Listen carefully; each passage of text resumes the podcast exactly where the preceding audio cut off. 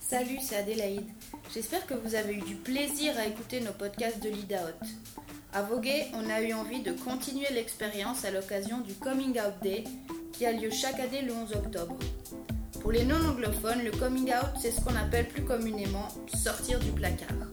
Alors, qu'est-ce que ça implique? Installez-vous, tendez l'oreille, on vous répond.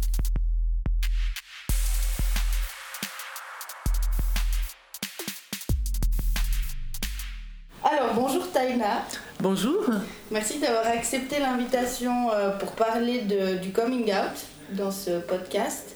Est-ce que tu veux peut-être commencer par te présenter en quelques mots? Oui, alors je m'appelle Taina, j'ai 36 ans, je suis une femme transgenre, euh, double nationale, suisse-brésilienne. Euh, voilà. Euh, merci. Est-ce que tu veux peut-être nous expliquer un petit peu qu'est-ce que tu entends par coming out? Est-ce que tu veux parler de ton coming out peut-être ou euh, du coming out en général, comme tu veux? Oui. Alors, euh, en fait, moi, je réfléchissais un petit peu avant de venir à propos du coming out. Et je me suis dit que, c'était comme révéler quelque chose. Révéler quelque chose de soi qui est vrai, quelque chose de soi qui est vrai mais mal compris ou peut-être mal accepté en société. Et puis du moment qu'on donne cette vérité, qu'on assume cette vérité un peu dérangeante, c'est quelque sorte faire un coming out. Et puis ça peut être par des actions, par des paroles ou simplement assumer quelque chose en soi. Et tu parles d'assumer, est-ce que pour toi c'est ça comme une assumer quelque chose? Bah, C'est-à-dire, du moment qu'on vit une vérité qui n'est pas comprise, qui n'est pas acceptée, euh, bah forcément, si on la vit, on doit l'assumer. Donc, euh, bah, je sais pas, je pense que chaque fois qu'on ouvre une porte, il y a un certain nombre de personnes, c'est un monde imaginaire, un monde qui n'existe pas encore, et puis on, tourne la poignée, puis la porte s'ouvre, et puis là, tout d'un coup, on, fait face à des personnes qu'on ne connaît pas, des personnes de différents horizons qui viennent un peu de partout et tout ça. Et du moment qu'on a une vie un peu particulière et qu'on on assume de vivre cette vie particulière face à ces gens derrière chaque porte, ben, c'est comme faire un coming out à chaque fois. Donc pour toi, il y a plusieurs coming out, tu ne fais pas une seule fois Pour moi, ce n'est pas qu'une seule fois, exactement. Mhm. c'est en plusieurs fois. Bah, je peux prendre mon exemple. Quand j'avais environ 15 ans, je m'étais rendu compte euh, que j'aimais bien les garçons. Enfin, à ce moment-là, je pense que je savais déjà par rapport à mon identité transgenre. Et euh, bah, c'était encore une vérité mal comprise, un peu trop loin de tout le parcours que j'ai dû faire pour aujourd'hui vivre cette vérité. Mais à ce moment-là, on m'avait demandé donc euh, si j'étais gay. Donc j'ai une forte pression de ma famille qui me pressurisait, ouais Manon vas-y, dis-moi, t'es gay, t'es pas gay, ma mère, mon frère, et puis tout ça. Puis, puis je savais très bien qu'à ce moment, assumer quelque chose de ce genre-là, c'était euh, peut-être risquer mon avenir, parce que je savais pas du tout comment eux allaient réagir. Tout d'un coup, ils dehors de la maison, puis j'allais me trouver du jour au lendemain sans, pouvoir construire tout ce que j'aurais pu avec leur aide. Et du coup, bah, j'ai un, peu, un peu menti, j'ai dit non, alors qu'on voyait fortement sur mon visage, sur ma personne, qu'il n'y avait rien de, de, très viril. Et j'ai dit bah non, bah non, je suis pas gay, donc j'ai menti. Et deux, deux, trois ans plus tard, je suis venue en Suisse, donc j'ai pu vivre cette vérité autrement Là, je fais mon premier coming out en disant à mes parents, voilà, je suis homosexuel. Et puis c'était la fin du monde pour mes parents, évidemment. Mhm. et puis pour moi, ce n'était que le début de, de ma longue euh, journée, enfin un voyage, mon long voyage pour redécouvrir que je suis vraiment. Et, euh, et voilà, donc euh, je vécu cette vérité pendant sept ans. Après coup, je me suis rendu compte que je vivais une vie qui était pas mal, qui était bien, où j'étais heureux comme garçon, j'avais des amis, j'avais un, amoureux depuis, depuis 6 ans, depuis 7 ans, puis euh, bah, ma vie était un peu parfaite en fait. Tout, a, tout était nickel, c'était comme, comme, j'attendais que ça soit. Mhm. Un détail près, c'était quand je me regardais devant le miroir. Là, quand je prenais conscience de l'image que je véhiculais, la façon dont on me voyait, bah, quelque part, c'était pas moi-même. Donc, euh, c'était, euh, c'était, comme un bouclier, en fait, d'avoir une identité qui n'est pas toi-même. Donc, les gens peuvent te juger, te discriminer, et puis ça ne t'attend, ne pas autant que quand on, quand on perçoit la vraie essence, tout au fond. Et puis, euh, et puis moi, je voulais pas vivre en rôle, je voulais pas être un personnage. Je me suis dit, moi, je vais. Voilà, je savais très bien ma vérité, que j'étais femme à l'intérieur et puis que je vivais dans une société qui ne comprenait pas ça et que ça allait être très difficile de vivre ça. Donc, quelque part, à un moment donné, je me demandais est-ce que j'ai un choix? Est-ce que j'ai un choix de vivre ça ou pas? Et puis, dans la mesure où tout d'un coup j'ai compris où j'avais pas forcément un choix de ça, vu que mon bonheur dépendait du fait d'être bien dans ma peau et dans mon corps. Alors, du coup, bah, j'ai décidé de faire un deuxième coming out. Et puis, j'ai dit bah voilà, je suis transgenre. Et, euh, voilà, donc euh, mon monde s'est un peu secoué à nouveau et j'ai compris la dimension et la différence très importante entre l'orientation sexuelle et puis l'identité des genres, et puis à quel, à quel point on ne peut pas cacher qui on est, notre identité. Partout où on va, c'est notre visage, c'est notre peau, c'est notre corps qu'on présente, qu'on exprime, qu'on échange. Donc par rapport à ça, cette vérité, qui est un peu euh, controversé, bah, je dois souvent faire des coming out parce que je ne sais pas du tout comment les gens vont réagir sur le fait de dire bah voilà bonjour je m'appelle Taina j'étais un garçon avant et maintenant je suis une femme et puis euh, et puis voilà les gens sont un peu perdus donc ils veulent comprendre ça. Donc quelque part j'ai l'impression pour qu'on puisse m'accepter complètement qu'il n'y ait pas de problème au niveau du travail, au niveau de ma vie personnelle, au niveau de ma vie amoureuse. J'ai l'impression que plus je suis transparente avec les gens, plus j'en parle de ma condition de trans, plus euh, c'est légitime mon histoire, plus elle est vraie, plus je l'assume et plus on me voit telle que je suis. Et puis euh, je m'émancipe de plus en plus des rôles de, que, la, que la vie m'a assigné, quoi, que la société m'a assigné. Et, euh, et, voilà, donc même après coup, donc en vivant ça fait maintenant 10 ans que je fais ma transition, que je fais l'opération, que je suis devenue complètement femme. Et puis, euh, et puis c'était tout un apprentissage, donc un apprentissage assez, assez court de lait. Quoi. On a 10 ans pour être une femme de 36 ans. Mm. Dépêche-toi. voilà. Et puis, euh, et puis j'ai essayé de vivre ma vie de différentes manières. Et, euh, et j'ai compris par exemple notamment que j'avais de l'attirance pour les femmes quelque chose qui n'était pas vraiment à jour euh, quand mon corps n'était pas en fonction, enfin pas en, en, accord avec mon esprit. Et puis, euh, puis maintenant que ma féminité n'est pas en jeu, donc moi je permets par exemple de, de, vivre ma vie autrement, ce qui m'a poussé à faire un troisième coming out autant que bisexuel. D'accord, donc ça fait beaucoup de coming out hein, dans une vie, j'imagine.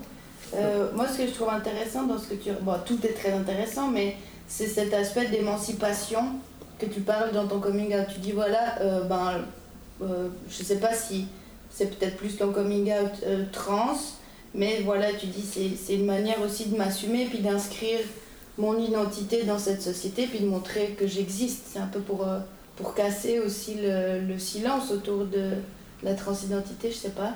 Est-ce que oui, alors euh, bah, en fait, en chez, moi, tout est un peu expérimental. Hein. Moi, je pars du principe que euh, si je dis une chose, si je dis pas une chose à propos de moi, ça va forcément changer le comportement des personnes envers moi. Alors, par exemple, si je vais dans dans un milieu euh, très genre, dans ma famille j'ai des personnes qui sont évangélistes j'ai des personnes qui sont pro Bolsonaro donc parce que je viens du Brésil donc anti LGBT et tout ça. Donc dans des communautés comme ça un peu plus difficiles de d'exprimer sa vérité de montrer sa couleur j'essaie quand même de, de, rester sincère et euh, de partager le maximum que je peux au niveau humain sans forcément rentrer dans des débats où je sais que ça va être contre-productif et qui va porter de préjudice à moi, à mon entourage ou à des personnes que, que j'aime bien, même si on ne partage pas la même vision du monde, même si on n'a pas les mêmes croyances. Donc je pense qu'à ce moment-là, ce n'est pas du tout politique, c'est simplement humain d'essayer de, de, comprendre qui on est, de comment se positionner mais ça peut l'être parce qu'évidemment, dans la vie, tout est politique. Donc finalement, dès que j'ai la possibilité d'ouvrir un peu plus mon monde, d'expliquer un peu plus ma situation, de parler un peu plus des gens sur mon vécu, et à différentes étapes, à différents niveaux de coming out, pas simplement au niveau identitaire ou sexuel, mais aussi des choses qu'on a pu faire par le passé, ou des choses qui ne sont pas très bien encore comprises ou pas très bien acceptées.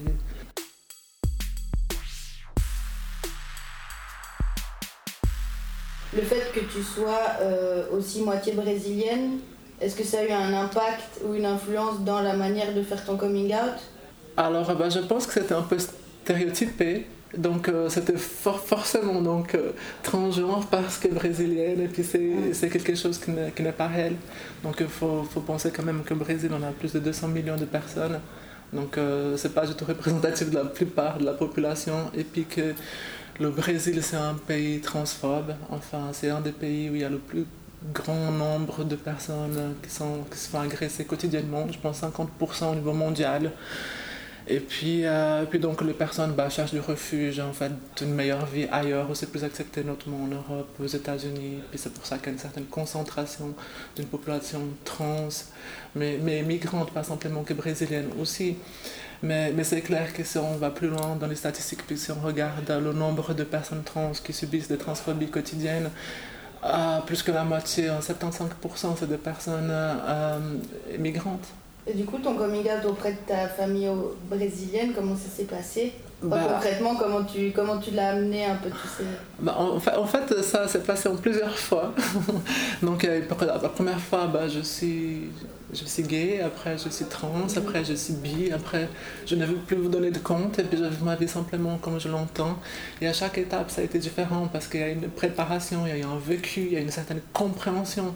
Donc, euh, quand je dis bah, je suis homosexuel, on a vécu cette histoire avec moi et on a compris les homosexuels. Et puis j'ai l'impression que grâce au fait que, que pu partager ma vision du monde, mon expérience, mon existence, ça a un peu changé leur vision. Je ne dis pas que, que ça fait des miracles, mais je veux dire, c'est beaucoup mieux maintenant l'impact et puis le jugement qu'ils ont par rapport aux personnes LGBT.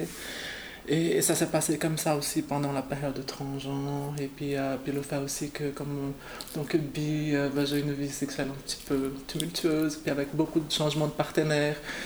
Et puis malgré tout, ils ont quand même suivi euh, tout ce parcours, ils ont vraiment essayé de comprendre qui j'étais jusqu'au bout. Puis finalement, ils ont, ils ont laissé tomber, puis ils se sont dit que bah, les de, que je sois bien dans ma peau et puis heureuse dans ma vie que de comprendre ce que je vivais ou comment je vivais. Et puis finalement, maintenant, on n'en parle pas trop politique, on n'en parle pas trop religion, mais j'ai l'impression qu'il y a une certaine compréhension par rapport euh, à, à, ce qu'on aurait pu attendre d'eux à ces jours-là, si j'avais pas vécu ce qu'on a vécu, si on n'avait pas vécu ça ensemble. Et puis, euh, du coup, ton, euh, tes coming out, tu les as fait auprès de ta famille dans un premier temps ou après auprès de tes amis? Comment ça s'est organisé un peu? Bah, En fait, d'abord avec les, les, très bons amis, très peu, mais très bons, puis ensuite avec la famille directe. Ouais. J'étais assez direct en fait. Quand, quand je dis bah voilà, je suis femme, j'avais genre euh, vécu 23 ans d'une vie qui n'était pas la mienne. Donc j'allais pas leur demander l'autorisation de continuer de poursuivre cette vie-là. J'ai dit simplement bah voilà maintenant. J'ai décidé, c'est comme ça, vous voulez rester dans ma vie, vous êtes bienvenue, mais tel que je suis, autrement, bah, on en arrête là. Puis euh, quand ils ont compris les enjeux et tout ce qui est, l'importance et surtout la, la nécessité que j'avais de vivre cette réalité, bah, il y a une plus grande acceptation de leur part. Et puis, euh, puis, puis, voilà, donc ils ont voulu que reste dans leur vie. Puis ça a été beaucoup plus simple parce que tout d'un coup, je devais plus faire semblant de ne pas être moi, de ne pas réfléchir comme ceci, de ne pas penser comme cela, de ne pas ressentir une telle chose. Puis euh, par rapport à la, à la, communauté LGBT, donc j'imagine que comme tu as fait dans un premier temps ton coming out euh, gay, donc tu t'es plus rapproché de la communauté LGBT à ce moment-là. Oui. pas forcément, comment ça s'est passé un peu avec, au sein de la communauté aussi cette transition? Parce qu'il y a eu voilà il y a ces, trois coming out auprès de ta famille de tes, de, tes amis mais aussi au sein de la communauté puis un quatrième, disons, parce que ouais, après je cherchais un peu ma tribu. C'était d'abord, je cherchais que j'étais un petit peu, je cherchais un peu le tribu, donc à vivre ces mêmes réalités.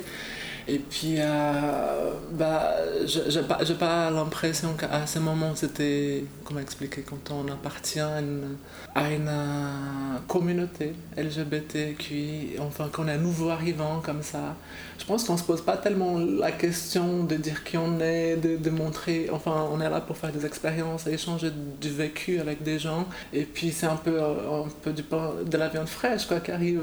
Puis, donc, je sais pas, les choses, les font naturellement, il y a des intérêt humain que se forme autour de personnes, pas forcément besoin de dire tout le temps quelle est notre vérité, qu'est-ce qu'on vit. en tout cas, moi, j'essaie de vivre les choses à travers moi, et puis pas à travers des codes, pas simplement, euh, par exemple, ah, maintenant, euh, je suis gay, donc je vais vivre que cette vérité-là, ou alors euh, je suis trans, que cette vérité-là, j'ai toujours essayé de vivre une vérité plus complexe. Qu'est-ce que la vie ou les gens essaient de nous montrer, en tout cas la société, nous mettant dans des tiroirs et dans, des étiquettes. Mhm. Qu'est-ce que tu penses du coup de, de ces étiquettes qu'on te, qu'on te colle ou que tu te colles toi-même. Est-ce que c'est important enfin, quel Comment tu le vis toi d'avoir ces étiquettes ben, J'ai l'impression que la nature humaine a besoin de classifier un peu les choses, puis c'est un, peu, un peu naturel, c'est un peu animal même de dire prédateur, proie, donc d'un coup d'œil, regarder qu'est-ce qui est dangereux, qu'est-ce qui est safe. Et euh, moi je pense que des fois c'est important de s'auto-valoriser en se donnant des, étiquettes qu'on pense, nous, importantes, et puis de se délivrer de celles qu'on n'y croit pas. Donc je pense que c'est sa propre vérité plus que celle qui est établie qu'il faut, qu'il faut défendre. Mais que les gens puissent vivre leur vérité même si c'est pas la même que la mienne. Donc je peux comprendre qu'un monde soit plus complexe et plus divers que simplement cette vérité que je défends. Donc euh, quand je défends une vérité, je suis déjà très dubitative de base. Alors dès que c'est quelque chose de subjectif, c'est encore euh, plus euh, à débattre, à comprendre, puis laisser faire, laisser vivre les gens, quoi. Mhm. Surtout. Est-ce que tu as l'impression que, que, tes, que tes parents, enfin que ta famille a mieux compris euh, les questions d'orientation sexuelle plutôt que d'identité de genre? Est-ce que tu as senti qu'il y avait une différence de compréhension? Oui. de leur part Alors, j'ai eu l'impression que quand j'ai dit, bah voilà, je suis homosexuel, il n'y avait rien dans mon identité qui changeait à part une pratique sexuelle, à part une attirance. Donc, en moi, finalement, ça ne changeait rien à part ce que j'aimais.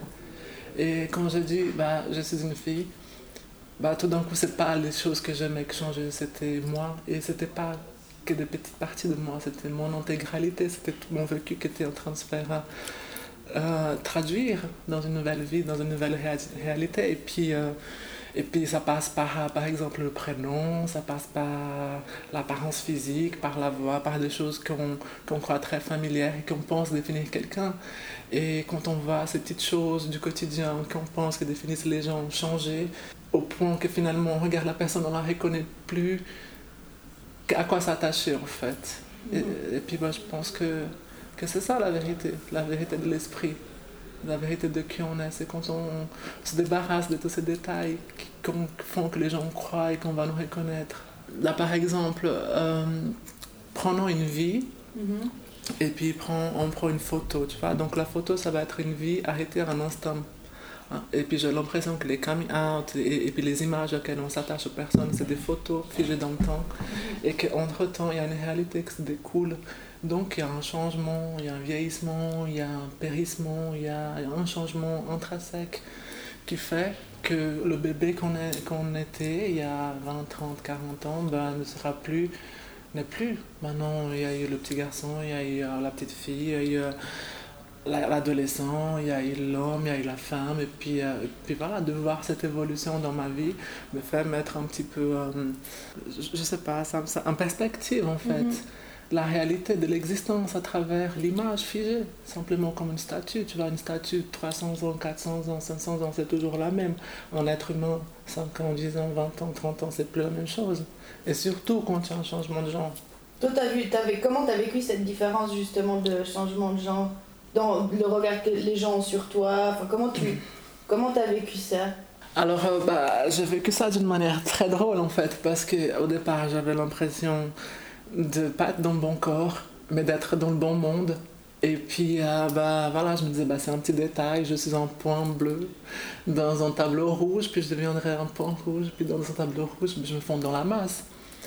Et non, et puis maintenant, bah, c'était le contraire. Maintenant, je suis un point rouge dans un tableau bleu, en fait. Et puis, euh, et puis voilà, donc dès, dès que j'ai commencé à voir euh, un peu plus bah, cette transformation que se mettait en place et puis que mon physique changeait, enfin, ça n'a pas non plus beaucoup changé dans le sens où il y a encore des caractéristiques en moi qu'on peut reconnaître. Bah, j'ai l'impression de, d'attirer pas mal de regards comme ça des garçons, mais il me semblait avoir une plus grande liberté dans ma manière de faire, de dire. Euh, il me semblait que j'étais une personne un peu plus drôle et que je m'en foutais un peu plus de ce qu'on pouvait penser de moi et de mon physique. Et puis en étant femme, bah, j'ai tout de suite regardé en fait, j'ai vu le regard des gens plutôt sur moi, la manière comme ils me comme c'était différent, comme les hommes regardaient avant, comme les hommes regardent maintenant, comme les femmes me regardaient avant, comme les femmes me regardent maintenant, etc. Euh, bah voilà, donc euh, ça, ça, je peux sentir simplement dans la manière dont on me regardait, sans forcément voir mon image et tout ça. Et puis euh, voilà quoi, donc j'ai compris que c'était difficile au monde des femmes. Et ma mère, elle, elle avait essayé de me mettre en garde, hein. elle m'a essayé de me mettre en garde, mais j'avais pas très bien compris. Je croyais qu'elle était un petit peu ah ouais, l'histoire, disait, c'est difficile d'être une femme. Je, pensais qu'elle acceptait pas ma, ma, situation, enfin. Et puis, une fois que j'étais bien dans mes baskets, bien intégrée dans le rôle de femme, bah, je suis devenue, euh, je suis devenue combattante, en fait. Je suis devenue militante pour la cause trans. Parce que euh, je voulais être femme, et puis bah, je suis devenue euh, militante pour la cause des femmes et la cause trans.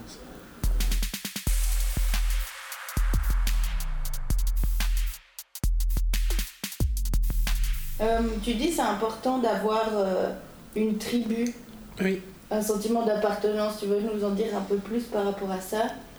Bah, j'ai l'impression en fait euh, qu'on est tous à la recherche un peu de gens qui nous ressemblent, un petit peu, de, de gens qui partagent un peu les mêmes valeurs, de, la même façon de voir la vie, la même façon de, de comprendre l'existence humaine, d'avoir, je sais pas, le, le, même humour, le même humour. Mm -hmm.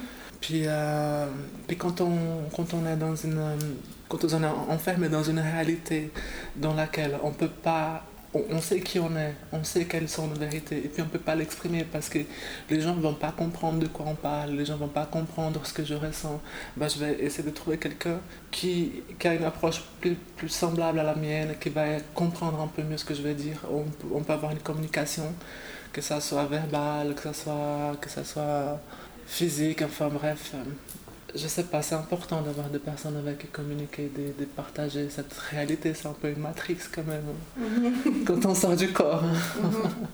Ah oui, je, je, voulais, je me demandais, est-ce que ton, tes coming out, du coup, est-ce que tu as l'impression que maintenant que tu les as fait quand tu étais adolescente ou voilà, pendant ou après ta transition, est-ce que tu as l'impression que maintenant c'est bon, tu l'as fait et puis tu vas plus du tout le faire? Bah, en fait, c'est surtout que j'ai l'impression qu'avant, quand j'étais jeune, quand j'étais plus jeune, j'avais l'impression d'avoir plus besoin de l'approbation et de la reconnaissance des autres, tandis qu'aujourd'hui, je n'ai pas besoin de leur approbation, de leur approbation, de leur compréhension, de leur acceptation. Je me sens en mesure de pouvoir suivre ma barque indépendamment de leur manière de me juger, de me voir, de me comprendre. C'est toujours plus agréable quand, quand c'est le cas. Mm -hmm. Mais c'est vrai, quand j'étais plus jeune, ben, j'aurais pas pu avoir cette démarche, j'aurais pas pu être comme ça contre le monde sans avoir euh, une vérité à défendre, sans avoir une tribu euh, qui, avec qui cultiver tout ceci. Mm -hmm. Donc il y avait vraiment cette question quand tu étais plus jeune d'avoir l'approbation pour, pour te sentir légitime dans ce que tu vivais. Et d'appartenance aussi, mm -hmm. d'appartenance, de me dire bah, j'ai ma place dans le monde malgré que je suis différente. Ouais. Et puis maintenant, tu as moins besoin de ça? Tu as moins ça?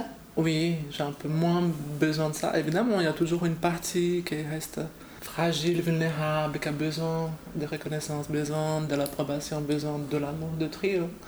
Mais ce n'est plus comme quand euh, j'avais 15 ans, c'est sûr. -hmm. C'est autre chose. Est-ce que tu aurais un, un, conseil à donner euh, à des jeunes peut-être qui nous écoutent, euh, qui ont envie de faire leur coming out et qui savent pas trop comment, ils ou elles savent pas trop comment s'y prendre est-ce que tu as des. Voilà, tu es, es, la personne qui a le plus de recul aussi dans, dans ces podcasts, tu es la personne qui a, qui a fait, euh, voilà, en plus trois coming out euh, pas faciles euh, il, y a, il y a quoi, à peu près 15 ans?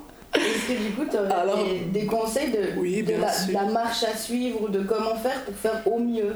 Alors moi, moi j'aurais simplement de dire un peu qu'il faut regarder chacun sa propre vérité.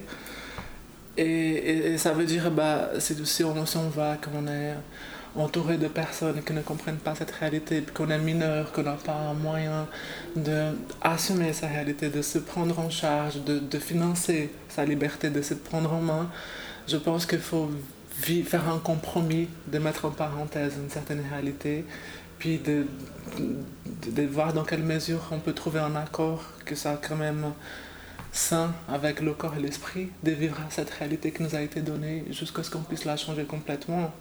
Et puis ça, il faut, vraiment aller petit à petit. Moi, je dirais de ne pas avoir hâte. Parce que moi, j'avais l'impression que quand j'ai commencé ma transition et que j'avais 23 ans, je me disais, oh, j'ai vécu 23 ans comme garçon, c'est trop tard, Manu.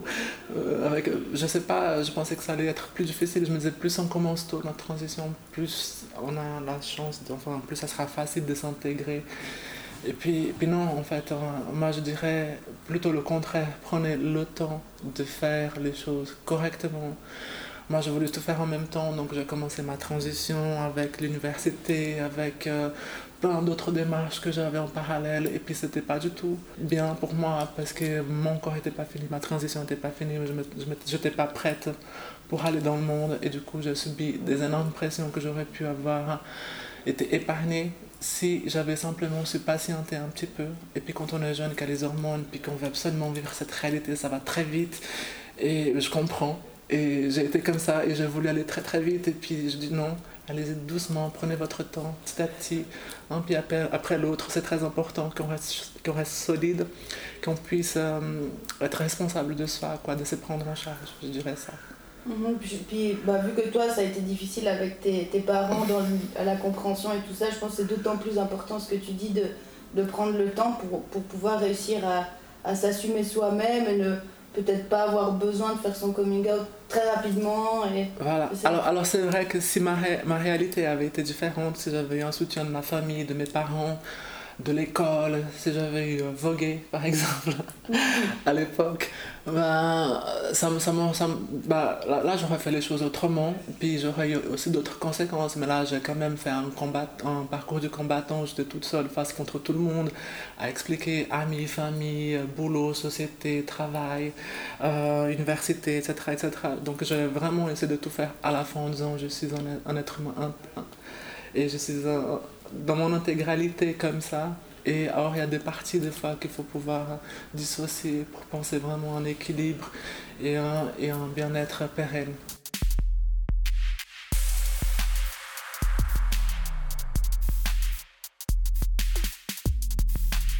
Mettons, si tu devais faire ton coming out trans en 2020, oui. Est-ce qu'à ton avis, ce serait. Euh, bon, tu le fais, euh, tu le fais quand même, euh, voilà, quand tu rencontres des nouvelles personnes qui peuvent être proches de toi et tout, mais est-ce que tu penses qu'il y aurait une grande différence? Il y a une énorme différence. En fait, moi, quand j'étais enfant et que je me promenais dans mon petit quartier à Copacabana, à Rio, j'avais 12 ans comme ça, 10 ans, 10 ans, 12 ans, et je voyais la manière dont on traitait les personnes transgenres, bah, j'étais toujours très triste en fait, parce que c'était d'une violence verbale, physique, symbolique.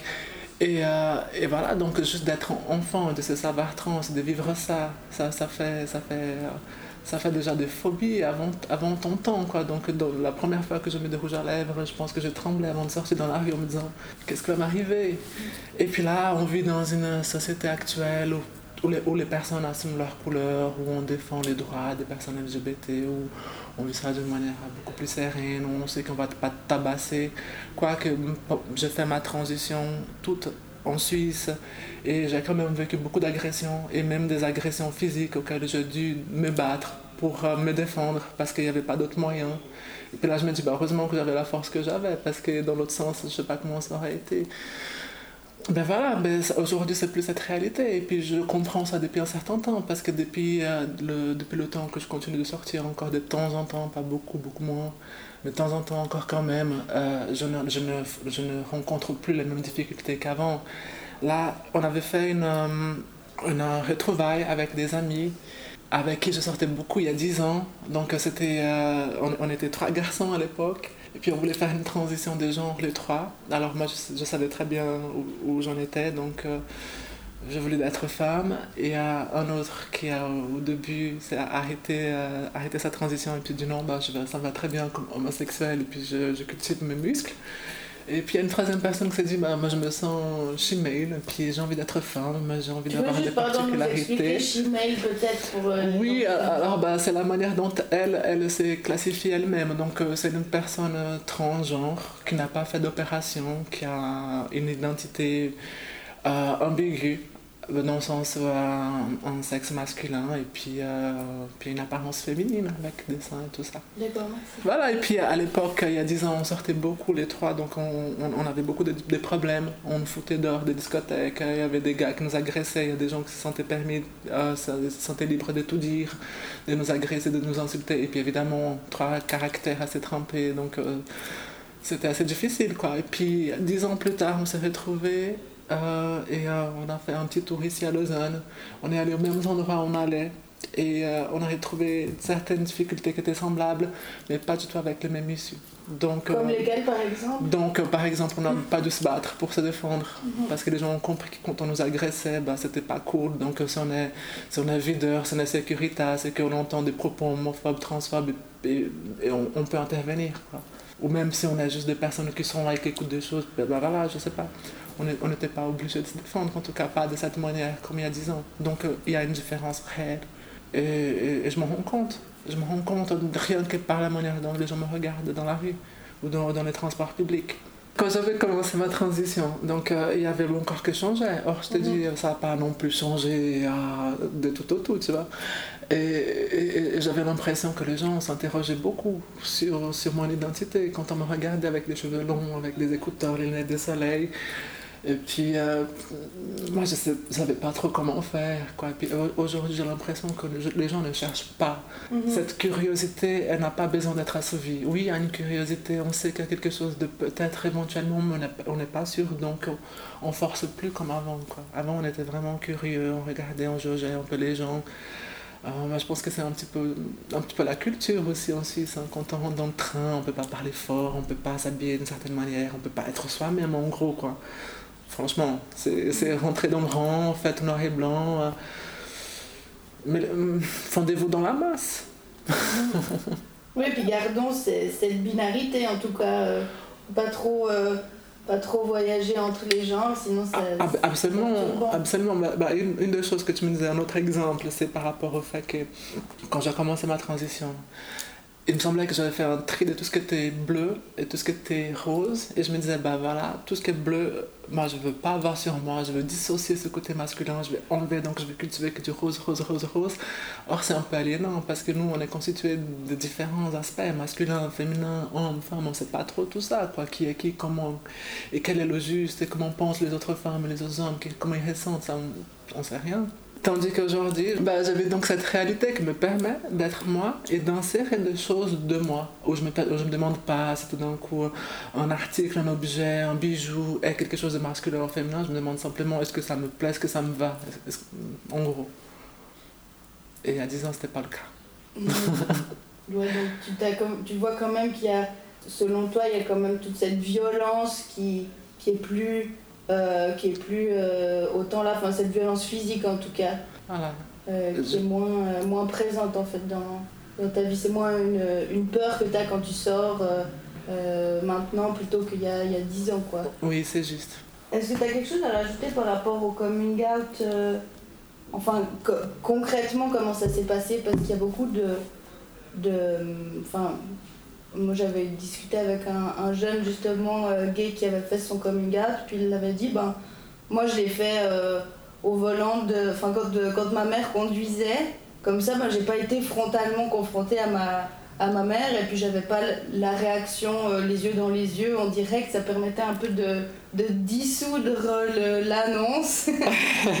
Toi tu l'as fait comment alors, passé? alors moi j'étais beaucoup plus confrontative. Bah, bah, je me disais bah, je souffre de ça et puis c'est pas normal que je dois épurer filtrer transformer travailler ça en moi et puis donner ça bien arrangé aux gens. C'est confus en moi bah, on va partager du confus. Donc euh, la première fois que j'ai dit ça à ma mère, c'était euh, Ah, elle a pleuré pendant trois jours. Puis elle dit Ok, c'est bon, j'ai un fils au monde, nickel. Bah, après, elle a bien aimé le copain que j'avais de l'époque, et puis après, c'était qu'un détail. Euh, quelques années plus tard, quand j'ai dit bah, Je suis une fille, elle a pleuré cette fois pendant trois semaines. Et puis elle ne me parlait pas pendant trois mois. Mm-hmm. Et puis après, elle dit Ouais, ok, d'accord, j'accepte ça, là là là. Enfin tu vois, à chaque fois, bah, j'ai toujours été de la manière confrontative d'arriver et puis pas de détour et dire bah, c'est comme ça, c'est tout, tout de suite, maintenant ou plus. Parce que moi j'avais aussi hâte d'être libérée de mes chaînes. Quoi. Mm-hmm. Je comprends que pour mes parents, pour, mes, pour mon entourage, c'était difficile ma vie, mais ma vie reste encore ma vie et puis je préfère vivre moi, ma vie de la meilleure manière possible quitte à aller, euh, s'épargner tout ça quoi. Donc euh, à chaque fois que je demandais que je que je fais un criminel ça c'était pas du tout genre écoutez je dois vous consulter sur quelque chose. Probablement votre accord va me changer quelque chose. Non. Ça a toujours été je vous dis une vérité vous voulez continuer avec moi faire partie de ma vie oui ou non? Oui, ça demande une, grande force de caractère et puis beaucoup de confiance en soi de le faire de cette manière. Bah voilà, bah je, je, je, reviens à ce que j'ai dit avant. Je ne conseille pas du tout aux gens de faire euh, mhm. comme ça, mais, moi c'était ma réalité. C'était à ce moment où je, besoin de ça, ça je, ne pouvais pas compter sur d'autres personnes. C'était pas comme si leur accord allait changer quelque chose à la fin. Est-ce que tu as eu un moment où tu as culpabilisé euh, d'être qui tu étais? Bah, Depuis ma naissance. Mhm. Toute ma vie. Je me suis culpabilisée toute ma vie, je crois. Est-ce que tu t'es culpabilisé par rapport à tes, à tes parents? Euh, Oui, aussi. Ouais. Tu t'es dit, ah, je leur fais du mal Parce qu'en en fait, j'étais tellement ancrée dans cette vision du monde qu'eux, ils ont, qu'ils avaient, qu'ils m'ont donné, et que j'ai grandi avec en me disant, il y a un problème comme je suis, donc bah, si j'avais été différente, bah, ça aurait été mieux. Et, et, voilà, donc la réalité, elle est un peu plus complexe que si, si, si la réalité, elle est, elle est, elle est, et puis on fait avec, et puis on regarde les choses en fonction de ça. Mm-hmm. Alors euh, aujourd'hui, j'ai pas l'impression de me culpabiliser autant par rapport à, à ça, mais, je sais que si ma vie elle avait été différente, ça aurait été différent pour eux aussi, puis ça aurait été plus simple. Mais je sais pas, ça aurait été mieux pour la révolution. Mm-hmm. T'as l'impression qu'ils ont beaucoup, euh, qu'ils ont grandi tout d'un coup. Euh grâce à ce que tu leur as appris Alors, je pense qu'on a grandi ensemble. Mhm. On a grandi ensemble, chacun un peu à son rythme. C'est pas la même chose d'une maman, d'un frère, d'un beau-père. Chaque personne, évidemment, a un comportement différent. Puis, euh, puis voilà. Puis, d'abord, on se gère soi, chacun soi, et puis après, on regarde les autres. Quoi. Mhm. Euh, voilà, c'est un peu ma vision du coming out. C'est genre. Euh, je, je, je, te, c'est presque un cadeau, quoi. C'est comme une fleur. Je te donne une vérité, une vérité que personne ne peut comprendre. Pourtant, je te fais confiance. Pourtant, je m'ouvre à toi. C'est difficile d'accepter ma vie, d'accepter mon existence, de comprendre que les choses auraient pu être différentes, mais elles auraient pu être différentes. Dans ce jeu tel, dans tellement de possibilités que finalement, on n'en finit plus. Mm-hmm. Est-ce que tu aurais quelque chose à un conseil, voilà, tu as expliqué un petit peu voilà, comment tu, tu conseillerais les jeunes qui veulent faire leur coming out, mais est-ce que vis-à-vis, enfin voilà, si tu tes parents et que ton, voilà, quelle serait la bonne réaction en tant que parent à avoir ou en tant que frère ou en tant que frère et soeur euh, euh, bah, Je crois que là aussi c'est encore différent. Hein. Quand on mhm. est parent et puis qu'on est des parents de personnes LGBT, on est soit LGBT ou quand on est parent de personnes LGBT, Quelle aurait été pour toi la, la meilleure réaction Enfin, quelle aurait été la bonne réaction bah, bah justement, en fait. Tu aurais attendu de tes parents, ouais. Bah, euh, je sais pas, de mes parents, j'aurais rien attendu d'autre parce que je les connaissais, je savais comment ils voyaient la vie, le monde. Donc je mhm. m'attendais qu'ils réagissent simplement comme ça. J'attendais qu'ils qu m'évancent pas de leur vie, par contre. Puis voilà.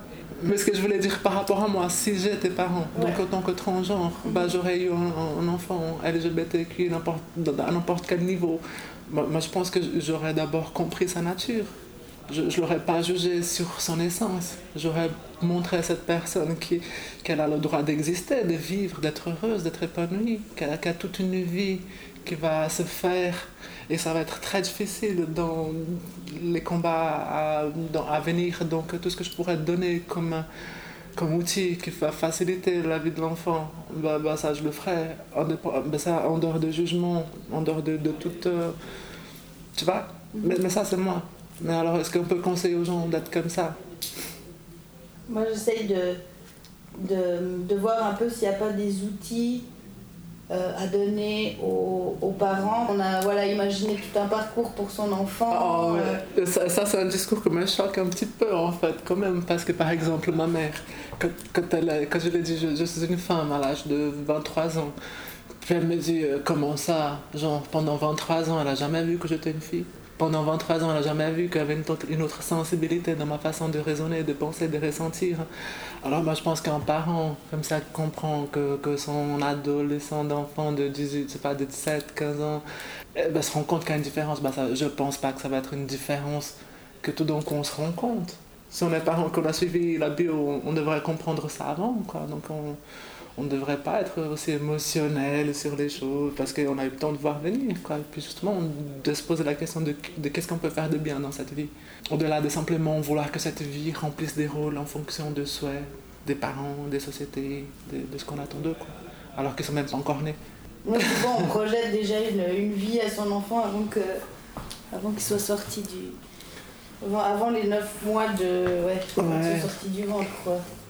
Tout à fait. Mhm.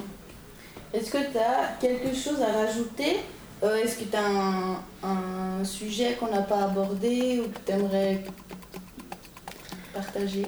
Non, j'aimerais juste inviter les personnes en fait, qui écoutent ce podcast à, connaître davantage l'association Voguet. Et puis, euh, euh, par exemple, bah, s'il y des parents qui sont confrontés à des situations comme ça, on a éventuellement deux groupes pour les parents donc, euh, donc voilà, essayer de trouver en fait des informations concernant les spécificités de, de, chaque, de, chaque, de chaque enfant en question. Et puis pour, euh, pour les ados, bah, d'attendre ça et de faire ça de manière, euh, d'une manière sereine et c'est possible avec l'aide des parents. Mais si c'est pas possible d'attendre la majorité. D'accord. Ben, merci beaucoup. Merci.